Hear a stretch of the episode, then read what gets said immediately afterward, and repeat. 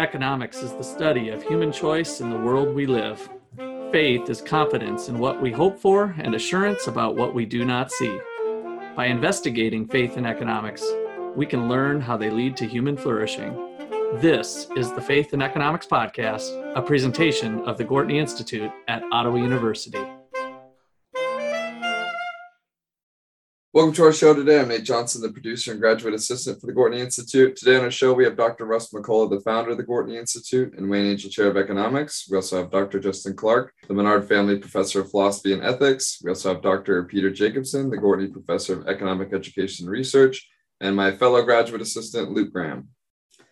All right. Well, Texas recently passed a law changing abortion laws within their state, and that's been kicking up a storm of talk, and the Gortney Institute here is not afraid to jump into some issues like that, especially with our resident philosopher, Dr. Justin Clark. So, Justin, you've talked about this in class to kind of examine ethical and moral issues re- related to it.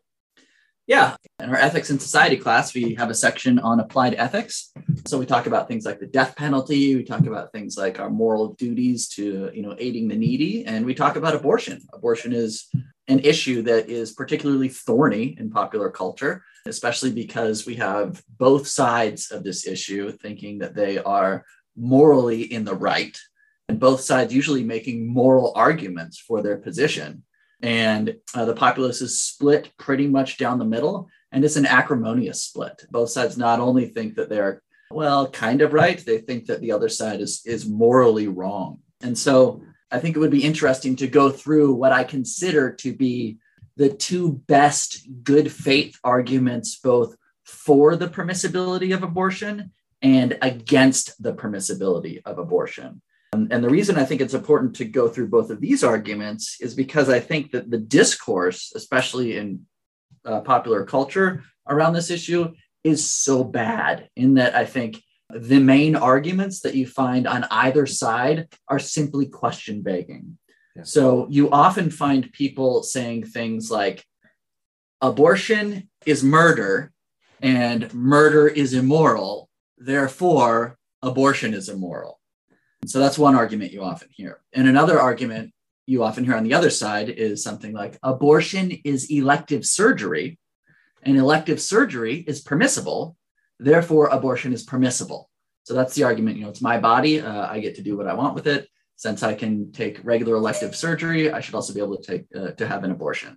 Now, both of these arguments do what's called begging the question in philosophy. And begging the question does not mean raising the question. Begging the question is a specific kind of fallacy, which means assuming the truth of what you are trying to prove. Now, we can take that first argument abortion is murder, murder is immoral, therefore, abortion is immoral. Nobody who disagrees with that conclusion is going to let you get away with that first premise, right? Nobody's going to go, oh, my gosh, you're right. I always knew abortion was murder, but I never thought it was immoral before, right? Everyone who agrees that abortion is murder is going to think it's immoral. And so that first premise is doing all the work. And that's not the way arguments are supposed to work. Arguments are supposed to take incontroversial premises that everyone can agree to and come to a conclusion that's substantive. Um, and on the other side of that, the argument that, well, abortion is merely elective surgery and elective surgery is morally permissible, therefore, abortion is morally permissible no one who thinks that abortion is the murder of a you know or the killing of an innocent child is going to let you get away with that first premise that abortion is elective surgery. People who disagree with the claim that abortion is permissible will say no abortion is more than elective surgery. There's a life that's involved there that you're ending right? And i think these are the most popular arguments you hear on both sides. And so i think we do ourselves a disservice when we try to you know when we pit these arguments against each other because what they both come down to in the end is just shouting at each other abortion is morally permissible and abortion isn't morally permissible. I think the thing that i've always struggled with with abortion i guess i think is along those lines but you've got two lives so i like to measure the sanctity of life as the individual unit of measurement so to speak for society's welfare. And so now you've got a life within a life so I do believe it starts at conception. But at the same time, I struggle with we have an existing life that is there. And it's like one of the most bizarre situations that I think we were confronted with with examining things of, you know, when you have two people that are outside of the womb, so to speak, and one harms the other, then you can kind of sort that out. And it might come down to a judge deciding where they think the fault lies, but you still have two people there. Whereas here you've got 100% dependence on another life. And I don't think we have any other circumstance like that. Well, why don't we run through the way I, I kind of picture this, and you can tell me if we want to do it a different way or not, is we can go through Judith Jarvis Thomson's argument in In Defense of Abortion, which is the most popular article probably written on abortion ever, period. Judith Jarvis Thomson was an excellent and famous philosopher whose reputation is well deserved. And she is excellent for coming up with these kinds of thought experiments that can kind of shed light on the way we view a problem. So her argument is in defense of abortion. Then maybe we can take a break and then we can talk about the argument that Don Marquis gives in his article, Abortion is Why Abortion is Immoral. And both of these arguments, I think, are done in good faith. That is, they don't beg the question, they don't make these mistakes that I talked about earlier. And then maybe at the end of it, we can talk about which argument we find more persuasive and why. I know I find one of these arguments more persuasive. This is, I might also say, a question that, you know, in the 20 years of my life, let's face it, it's almost 40 years of my life now, but in the last 20 years of my life, I have actually changed my mind actually multiple times on this issue. But the reason I changed my mind actually had to do with some of these arguments. So, yeah, that sounds good. So, should we just jump into the Judith Jarvis Thomson's argument? It's it's a very famous argument. It's, it starts out by saying, let's imagine that you wake up and you wake up in a hospital bed and you have been kidnapped and you have been attached to a famous violinist. Let's call this violinist Val, right?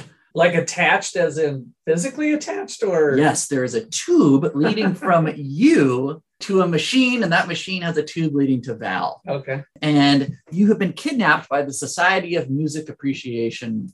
Now, Val has a rare blood disease. And it turns out that the you are the only possible donor for Val. Now, what they explain to you is we kidnapped you and you know against your will we strapped you to val val has this disease what val needs is val needs you to hang out here for nine months. And val is going to need to use your kidneys to help purify their blood. And uh, after nine months val will be fine and we can disconnect you. But you're the only person who can help val. And that's why we kidnapped you. And sorry about that. And it's going to be nine months. And I realize that's a little bit of an imposition, but just know that if you disconnect from Val, Val will die. Right?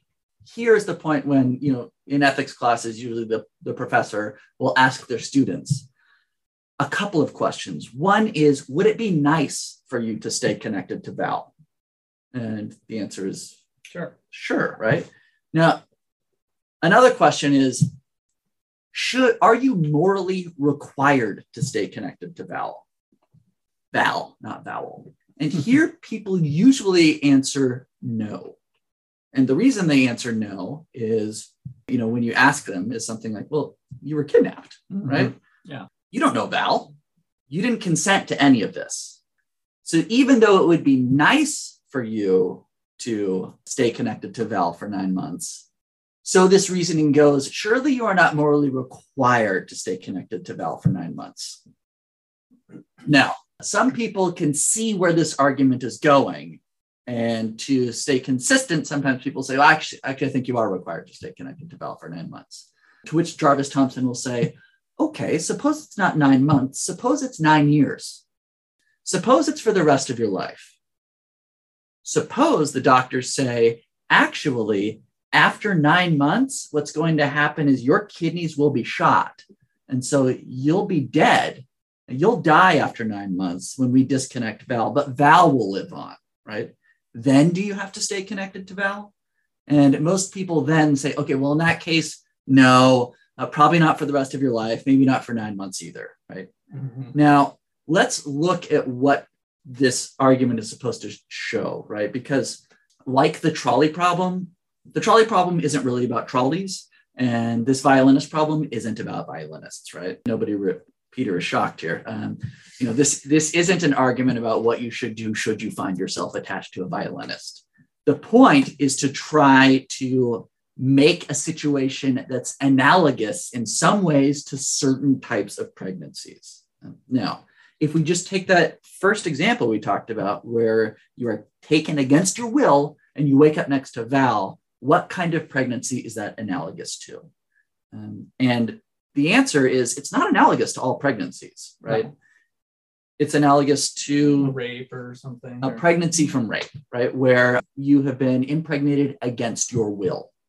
Does that make sense? Yeah. Now, so this is actually a it's a modest argument. It isn't meant to show that all abortions are permissible. It is meant to be an argument against the claim that all abortions are impermissible. Right? So it is supposed to say, since we since you think we ought to be, we are morally permitted to disconnect from Val in this case, you would also be morally permitted to have an abortion in a pregnancy that's the result of rape. Does that make sense? Yeah, I'm not asking to agree argument. with it, but just yeah, does yeah, the argument the make argument. sense? Okay. So then the strategy that she is going to pursue is since she's got that wedge in okay, you agree that abortions are permissible in some of these cases. Anytime you want, you know, the argumentative strategy here is then going to be to try to expand this wedge, right? And you can also think about that example she gave about what if being connected to Val is going to kill you, right? Val will walk free at the end of this, but you'll be dead. And you can think, well, that's analogous to a kind of pregnancy where the mother will die if she brings the child to term. Does that make sense? And then we could add in likely die, I suppose, if, if we want to 90% chance of dying or 80% chance of dying. I, I hate to do that's the part of that argument that always bothers me that there's still a chance.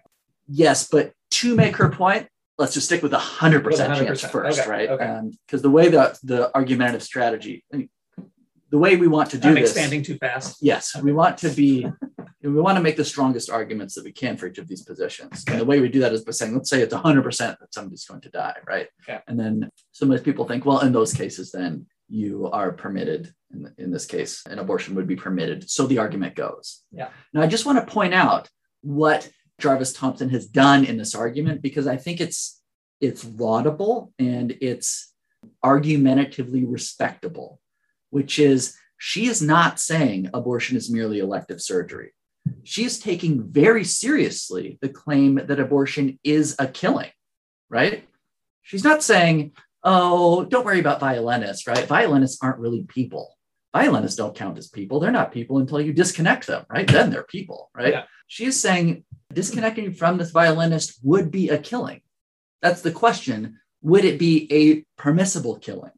Um, and her argument is that in some of these cases, at least, these are permissible killings.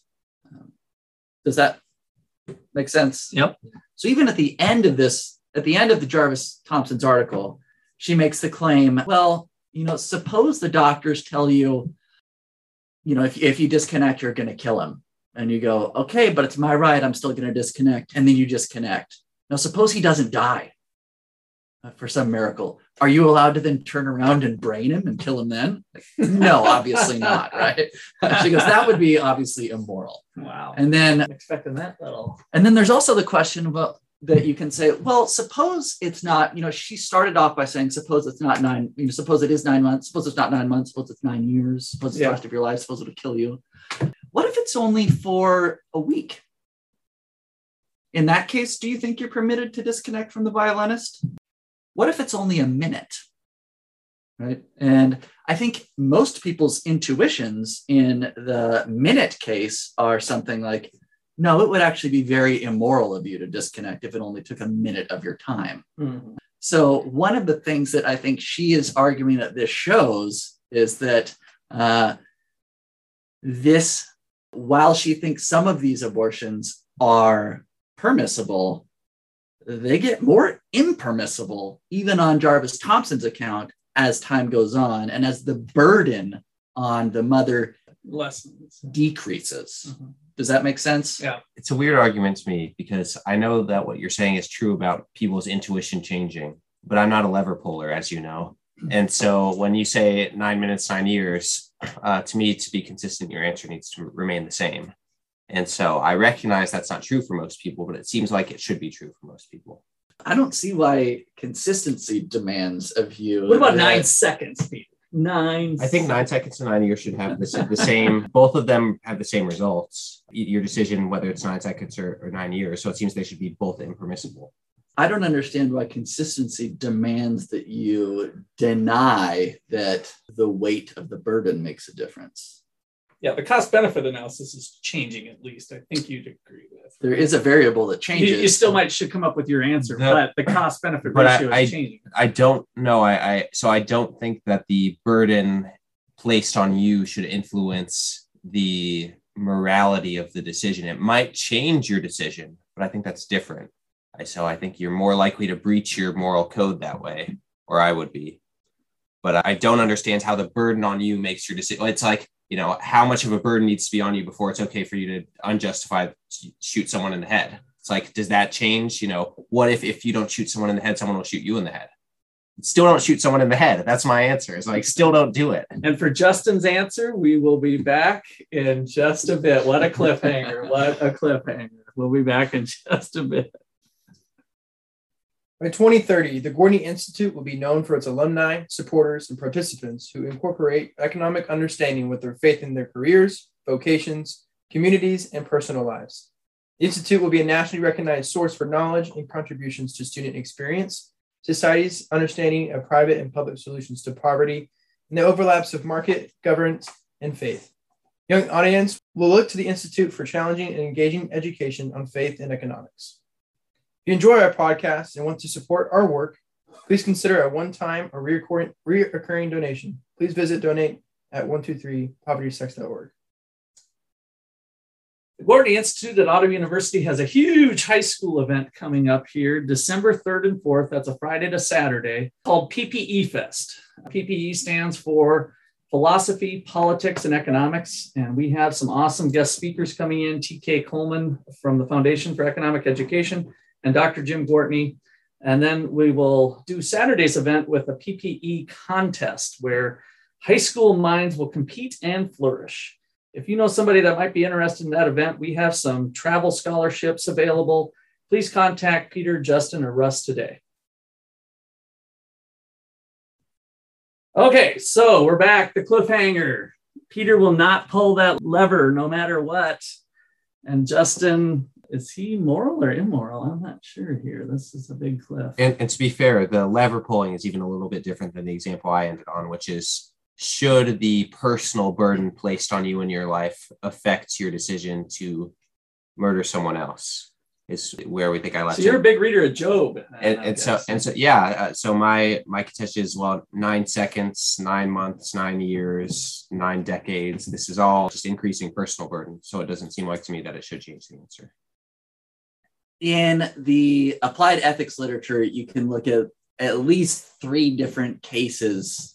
One would be the case where the bringing the child to term would kill the mother. Another alternative would be where an example where bringing the child to term will result in the death of both the child and the mother. Right.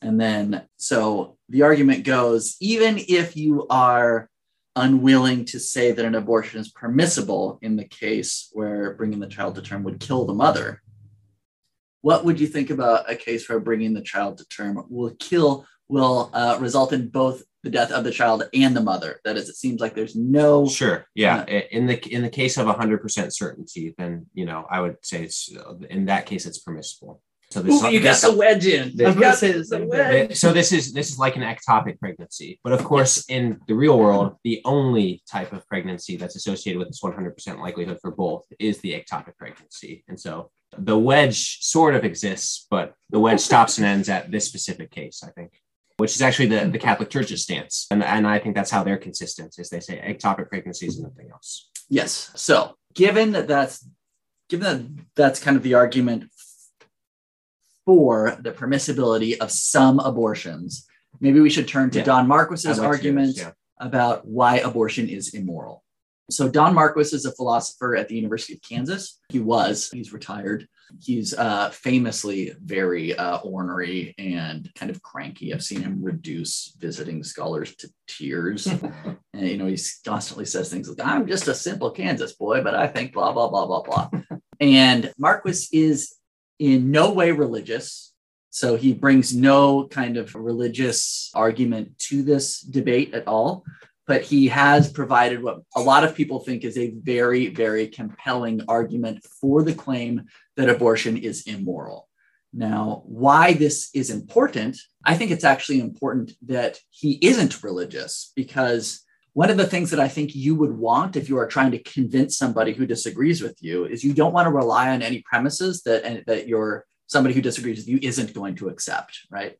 Um, and so you know, great if you are already in the same church as somebody and you can say, well, look, according to this thing we both agree uh, on, the rules say X is not permitted. But if you have a broader argument that can appeal to more people, that's better. So Marquis says, look, we disagree about abortion because we disagree about what counts as a permissible killing. So, what we should do instead of saying abortion is moral or immoral we should look at killing generally and say what makes killing wrong when it is wrong. And if we can figure that out, what makes killing wrong when it is wrong, what makes killing okay when it's okay, then we can apply that criterion to abortion and decide whether or not fits abortion fits the bill as a permissible killing or an impermissible killing. And he says, well, we don't want to start out by looking at a problem case we don't want to argue about abortion first, right? Because we disagree about whether that's a permissible or impermissible killing right off the bat. Let's suppose instead we talk about you and me. What would make it wrong for me to kill you or for you to kill me? Why would killing us be wrong? And this, I think, is a brilliant argumentative starting point because everybody agrees that it would be wrong for you to kill them right? Kind of gets on what I was bringing up in the beginning of two individuals that let's start with that, that or we have a better understanding of that. Maybe I'm going to find out what the best argument is here shortly. Well, let's just get into it. Why would it be wrong for me to kill you or for you to kill me? And Marquis says, well, it can't be that what makes it what would make it wrong wrong for you to kill me would be that it would hurt. Right? Because that would mean that it would be okay if, you know, after I went to sleep tonight, or maybe before I went to sleep tonight, you put a little something in my drink so that I slept a little bit harder. And then when I was uh, when I was out, you just went and took a 12 gauge and blew my head off, right? that would be permissible if the only thing that made killing wrong was the infliction of pain, yeah. right? So, well, some people say, well, what makes killing wrong is that it kind of brutalizes the killer. And he says that can't be right either. It's not like what would make me killing you wrong isn't because it would make me a bad person. That puts the horse in front of the cart. It, what would make me a bad person is that I did something right. that I killed you and it was wrong to kill you. So that can't explain it either.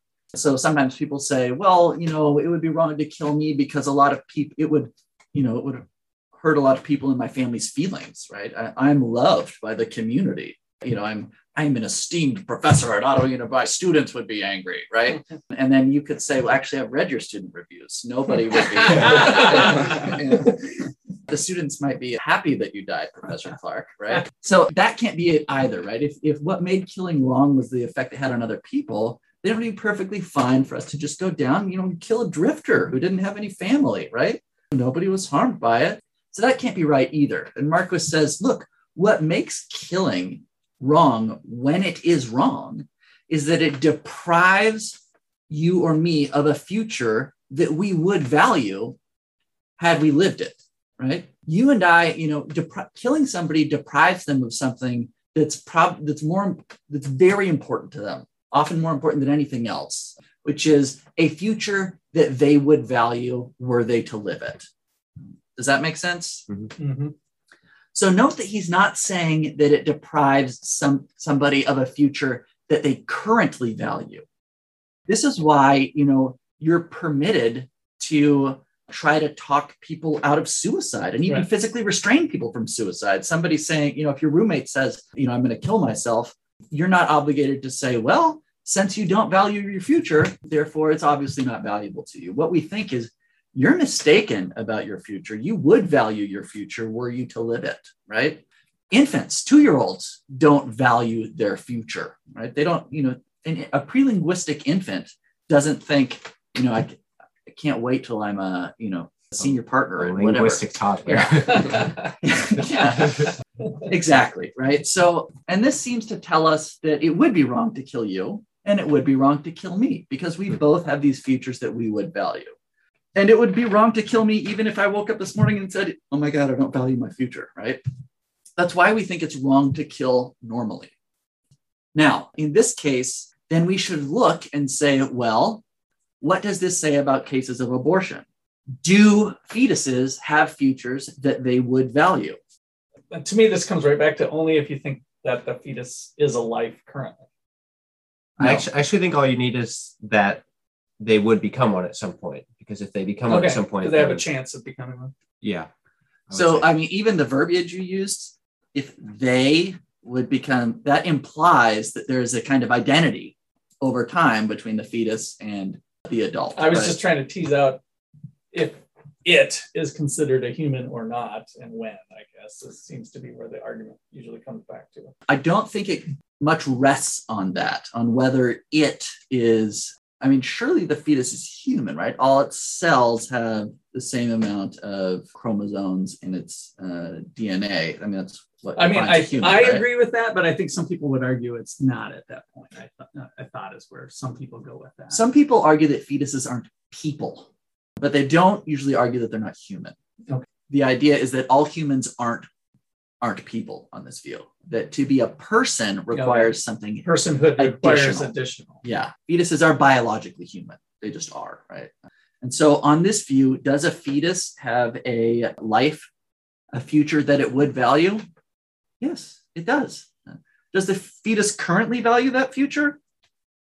No, but that's, That's immaterial. problem. what matters about what and what makes killing wrong when it is wrong is that it deprives it deprives something of a future that it would value were it to have that future.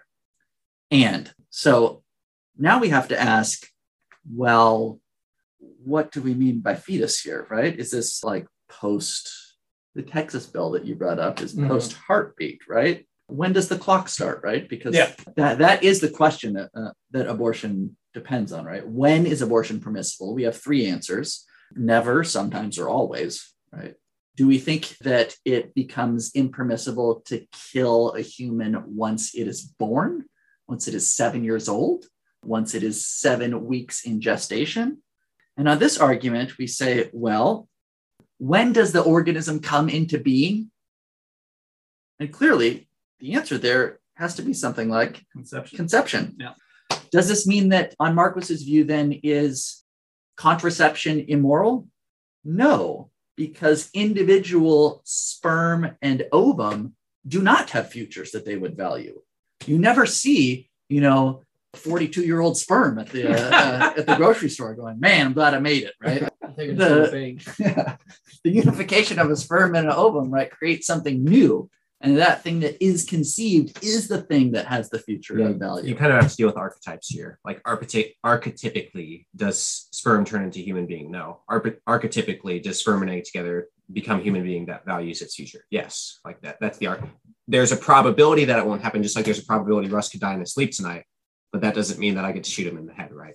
and so the archetype of sperm and egg together becoming a human at some point, I think explains why there's a difference after conception and before conception. I'm always kind of uncomfortable to talk of archetypes. So I'll just Okay. agree with you. I But- need to hear I- what I- this archetype thing. I think I got it from the context, but uh, how would you define archetype, or what does that It mean? It means in the normal case, which is where, of course, all the work is done, but in the normal case, something will happen a certain way. And so, like, the the archetype of Okay, yeah. the The hero is someone who fights a dragon, right? The archetype of sperm and egg is like, unless something odd happens, something strange happens that that causes something to happen. If they come together, then this is a new Yeah, human. in all likelihood, it's a new. And so I like using this because it gets us away from this probability question of like, oh, well, you know, they might not be born in the first place. And so really sperm and egg together doesn't actually mean that it's like a an Oh. unique human or something like that. Well, it's like, no, But if we play probability games, we can do this with like, you know, it's more justified to kill 80 year olds because, you know, they're more likely to die in their sleep like tonight. But I, I want to bring up an objection, which is uh, maybe you were planning on addressing at some point, which is we still have this problem of, okay, is it okay to deprive someone of that future they would value if you, and we can take the hardest case, if you yourself, in order to, if you yourself, if you don't deprive them of that future, you have the future deprived from you. In other, in other words, like, you know, I, I'm thinking of this like Saw. It's like, can you kill someone? If Saw tells you if you don't kill this person, then you yourself will be killed. I think this is the hard case, right? Fantastic, right? So, what we have just been talking about is when killing is immoral, why it's immoral. Right. In general, how does that apply to uh, abortion cases? And his answer is well, in general, then abortion is an immoral killing. Sure. It's prima facie immoral. If we don't know anything else about the case, we have to assume it's immoral, just like we have to assume that uh, if you kill somebody and you don't know anything else about the case, you have to say, well, surely the killer's in the wrong, right? Right. But there are cases, we don't think that killing is always immoral, right? We think that there are cases where you are permitted to kill. The archetypical case where you are permitted to kill is often in self defense, right? People will often say it is moral to kill in self defense. Does that make sense? Mhm. Yeah. Though Okay. my example a little bit different than self-defense, even, I would say, in the abortion case. It's like if someone's falling off a building and they're going to land on you and they're going to live, it's not really self-defense to Oh, like take a step move out of the way and let them smash into the concrete because you know they weren't attacking you, right? It's, how can you have self-defense if you're not being attacked? Aren't you defending yourself? Not from Defending not your not in the same sense that you're defending yourself from a gunman. I I, li- I actually don't see any difference in The these intention. cases. Yeah, the intention, the intention of the person following versus the intention of the person trying to shoot you. what you're talking about then has nothing to do with self-defense, which literally means just defending yourself. What you're talking about is defense from the Intention, of Intention. intention sure. of somebody else, Sure. right? So if we just talk about self-defense, which means an action you take in defense of yourself. I still think typically we wouldn't think of moving out of the way of a falling person as self-defense. I think typically Societal defense. Then you have to do a quick utilitarian calculation of. no, I mean I think people if you- use words like defense when people use defensive It's driving, they say you need to learn to the- drive defensively. They don't mean because there are there are other drivers on you know coming at you are firing guns at you or trying to harm you. They I don't mean know. drive such that you defend yourself. I, I'm thinking of the episode of The Office where Jim oh, Jim Well, there's the Jim problem. jumps out of the way as Michael is falling into the koi ponds. And it would have been odd of Jim to say, "Oh, it's just self-defense. I didn't want Michael to run into me while he was falling into the koi ponds." So I, I don't know. To, to me, maybe there, but I, we, we could get away from the semantics and agree that it's not. There is a sense in which it is different. Sense is maybe intention. when it's framed differently, maybe the way you framed it. I think I'm on Justin's side. So the argument here then is that there are some cases of abortion which Marquis is going to say are cases that would be considered killing in self-defense. Hmm. Um, and those, since abortion is a killing, it is usually immoral because it usually fits our definition of an immoral killing and that it deprives an organism of a future that it would value. On the other hand, there are some cases where abortion is permissible because it's it's akin to killing in self-defense. So before you voice this, let me just say that there, you know, there's an, an example from like Philippa Foot, who says, and she actually was the one who came up with the trolley example. So I know you hate her already. and hers is like the third most famous argument on abortion. She says, suppose you're in a house with a rapidly growing child. And this child is growing extremely rapidly. If you don't do anything, you'll be crushed to death, and the child will burst out of the house and then be able to walk uh, walk away free. And she says, surely you don't have to consign yourself to being crushed to death. You're allowed to attack the child and kill it in this case. That's, So- that seems odd though. Let, let's go back to our, let, let me finish. all right, all right. So, you know, she and note that here, what's absent is exactly that thing that you were talking about earlier. The child is not trying to kill you, but the child is going to kill you nonetheless, right? Right. It's like if somebody is out of control in a car, right, coming at you or falling off a building, you are allowed to defend yourself, even if the other person didn't have malicious intent. So the argument goes. And now you can. So let's go back to the very first way that you defined this example, which was you and me. And so you're saying that it would be justified for me to kill you if for some other reason not killing you would lead to my death. What original example is this? So, so so he said, let's bring it to a situation where when it is why is it wrong for for you to kill me? And so we said it's wrong for me to kill you or for you to kill me because we're depriving each other of a future. And so let's continue with that example and say, is it okay for me to take away your valued future because I might lose my valued future? And to me, the answer to that seems like no. And that's the most extreme case. And so it seems open and shut after you agree to that is if it's not okay for me to kill you just because I would die if I didn't, if that's not okay, well, then it seems like there's no case where it's okay. I don't think that uh, I think that people's intuitions are going to massively disagree with you here. And Most so- people, you think, really? yes, Hmm. especially if it's like the falling off a building example. Do you think most people would say if they were the ones being killed, that it's it's okay, like it's justified for you to kill me in order to preserve your your future? Let's take the falling off a building example. Yes, uh, I think that most people, if they are falling off a building and they realize I'm going to fall on you unless you move, they don't think you have the obligation to sit there Sure. and take the impact. But but but the, the falling off the building example isn't really analogous to abortion. Abortion is closer to pulling the trigger example.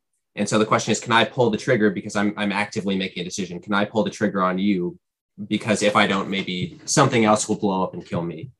And but and you then it- said, let's take the example of if I don't die, I will die unless you will die unless I do something, right? And my example is well, clearly that's there are a bunch of cases where most people's intuition aren't going to agree to that.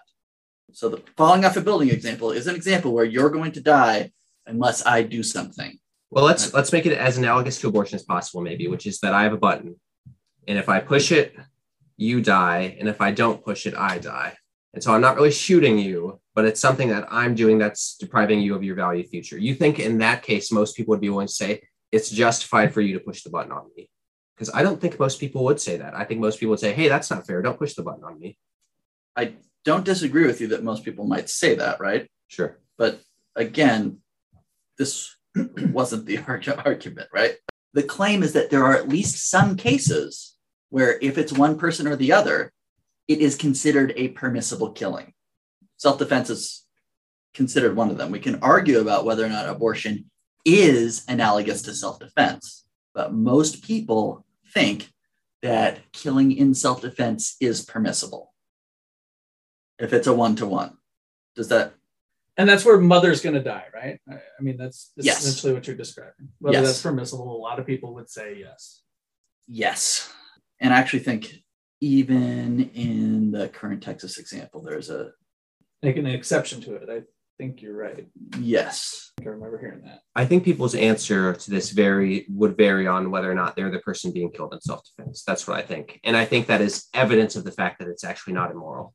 I think a, a person falling, would, if they had time to think, would think you need to stay there to save my life. I think a person, I think a person who is a baby growing in a house would say, no, you can't kill me just to stop me growing. That's not fair. You brought me into this. Or I think a person on a life raft would say, you can't make, kick me off your life raft. That isn't fair.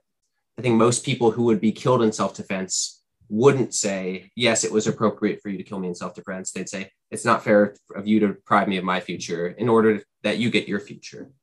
I feel like that would be the answer. And I think that that is evidence of the fact that actually deep down, people do feel this way, that, that it is immoral. I don't know.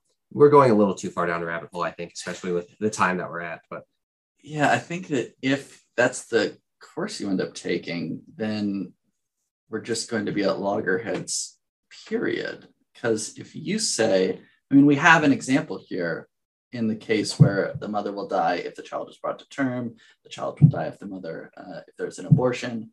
You can couch that in a couple of different ways, but what you're just going to end up with if if we say that you are not permitted to ever kill in that situation. Is just two competing claims and there there isn't an answer. It's like the person falling off a building example. The person who's going to be landed on says i don't think i should have to stay here. And if what you're saying is correct the person who's falling says well no you do have to stay there. So I think the ethical thing to do is to stay there. i think that's insane. But maybe we could just table that situation right? So out of these two arguments the Marquis argument and the Jarvis Thomson argument, one of the things that they both do is both of them say, let's take abortion seriously as a killing, right? And actually, both of these arguments come to a similar conclusion, which is that they both say abortion is permitted sometimes. Uh, one of them says is going to push for that sometimes being a lot bigger, the Jarvis Thomson, but even Jarvis Thomson says it would be immoral to have an abortion at like the 21st, sorry, at like the 40th week of uh, your term just because it in, conflicted with like a vacation or something like that, right? Peter is shaking his head. I just don't understand. I, I just cannot get to that level of like, well, it suddenly is not okay. It's it's it, it just I I don't understand the the size of the burden on your life being the determiner of if something's moral. I, I can't figure it out. Okay, but this is an example where you actually agree with her, right? Yeah, and he, and you're just trying to walk back logically. I mean, I agree with her conclusion here, but I I don't agree with the fact that the conclusion changes based on the size of the burden. To me, it's like it, it comes you're, you're it comes off as solution. insane. Either, yeah, either. I, I am at a corner solution. Yeah. and it's I'm always stunned by people who aren't at a corner solution. Seems like always never. Is But you're right kinda weird. To me. Yeah, I I can. Well, I, I'm so so- weird. I can't even understand people who are in a corner solution. It's like it, it's jarring to me. So to me, I'll take an always person over a sometimes person. This is, you know, it, it's it's very confusing to me to, to not be always never in this case. I'll sometimes take an always person. But that was so Norm Macdonald of you there. God, God rest his soul. So. one thing that you can see from these two arguments, though, is that they both take that abortion is a killing seriously. Mm-hmm. And that's something that I don't think you find in a lot of current defenses of abortion. So I would say that if if you want to make the claim that abortion is permissible, going the Judith Jarvis Thomson route is a much more profitable way to argue. And if you want to make the claim that abortion is impermissible, talking about the permissibility of killing and what makes killing immoral is a better way to reach people across the aisle than immediately starting out by saying abortion is murder, right? Uh, what you want to say is something like, well, let's look at, you know, look at cases of abortion. What is, does this fetus have a future of value, et cetera? And then I actually think, though, that there's something about the Jarvis Thomson argument which I think is kind of cheating. And so maybe I can get back to that a little bit. The Jarvis Thomson argument says, let's take this example of Val the violinist. And then she says, this is analogous to examples where this is analogous to pregnancies that are the result of rape, right? You've been kidnapped, it was done against your will, this kind of thing. Um, and I actually think there's a bigger disanalogy there than the Jarvis Thomsons of the world want to admit. And that is that I think you have more of an obligation to a organism that is has at least half of your uh, biological material than you are to a violinist who gets hooked up to you. This Yeah. goes back to my principle of Principle of partiality. Permissible- permissible partiality, yeah, yeah. which is not only do you have permission to weight those people that are uh, related to you and close to you more heavily, you actually have an obligation to. Hmm. And so I think you have a much weightier obligation to something that is that close to you. You have much more of a weighty obligation to that than you would have to this figurative violinist. So I think that should actually make you more inclined to say you have a duty to a fetus that you where in you know uh, the Jarvis Thomson case you might not have that duty to the analogous violinist. Does that make sense? If I bought your whole argument, then I would buy that. yeah. No, I, I understand. And I, I do agree, by the way, I, I'm somewhat dismissive of these, but I, I agree that these are better alternative ways of looking at it than the people who say abortion is bur- murder or say, you know, my body, my choice, because you're right. These are two arguments that beg the question and are unwilling to talk about the, the real issue, which I think both of these uh, philosophers do get into the real issue.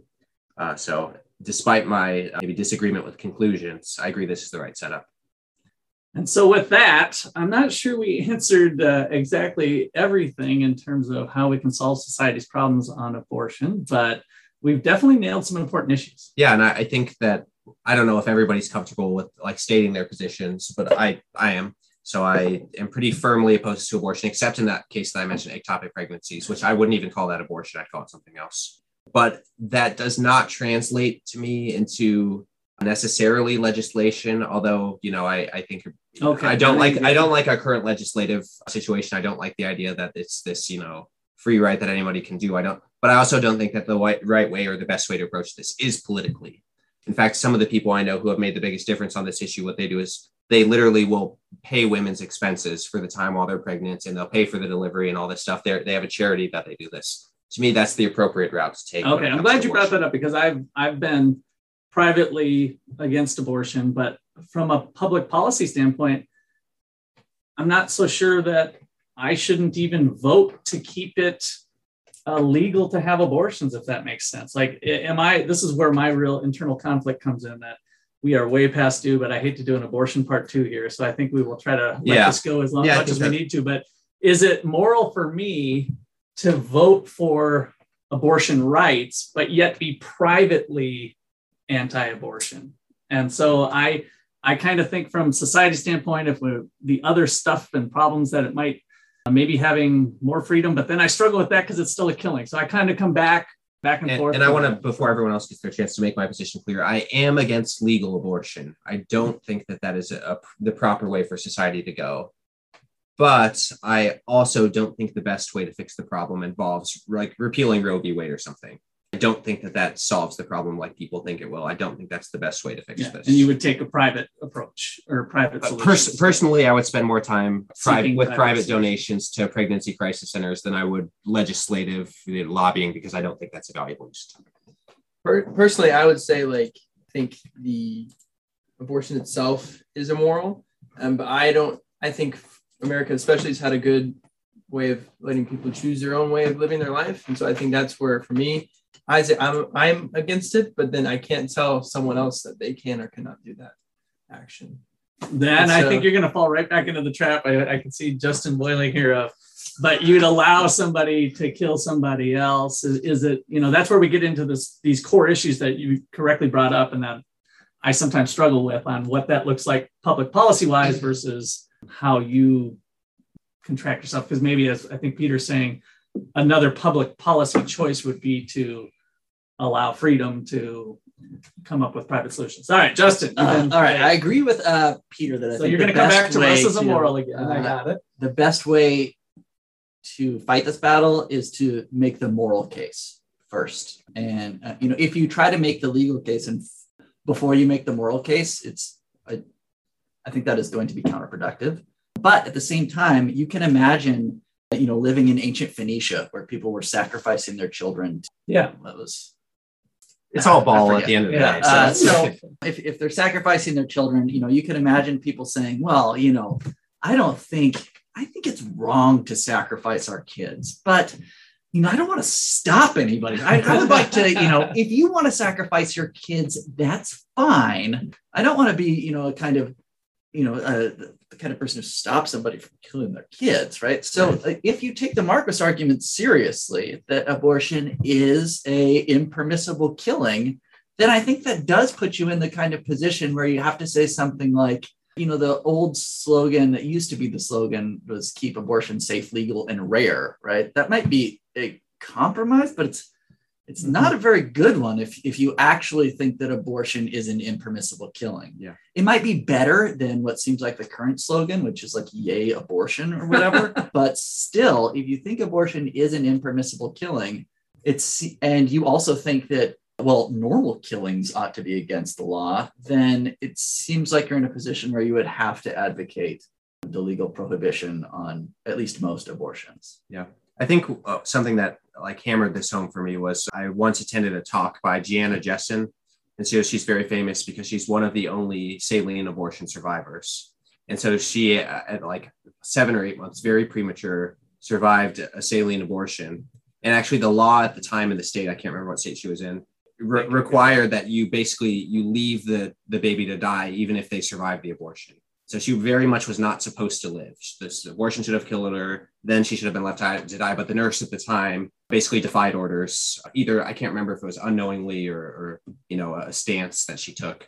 But so there's this woman who's alive. She's walking around and she does speaking conferences, and this is the voice of people who we don't get to hear their voice because they're all killed. But someone who survives an abortion to me, that makes it impossible for me to say something like I'm okay with your right to choose, even though I don't personally support it, because there's someone out there who someone tried to kill who's alive, and we can hear that. And so to me, that that takes legal abortion, at least in a lot of circumstances, off the table for me. Well, Uh, and that's the thing. Abortion's not going to disappear if we ban it, right? So the, there's still going to be abortions going on, just like we we make heroin illegal. Heroin's still going to go That's on. true So- of murder too, though. Right? Yeah, I know. So, yeah, yeah, very true. this is yeah. my this is my, my But- least favorite but- libertarian argument. yeah well and, and But maybe there is yeah something Yeah. there to you know if if there would be more or less deaths going on uh, and also a little piece of me thinks depriving what some women perceive as their freedom in the world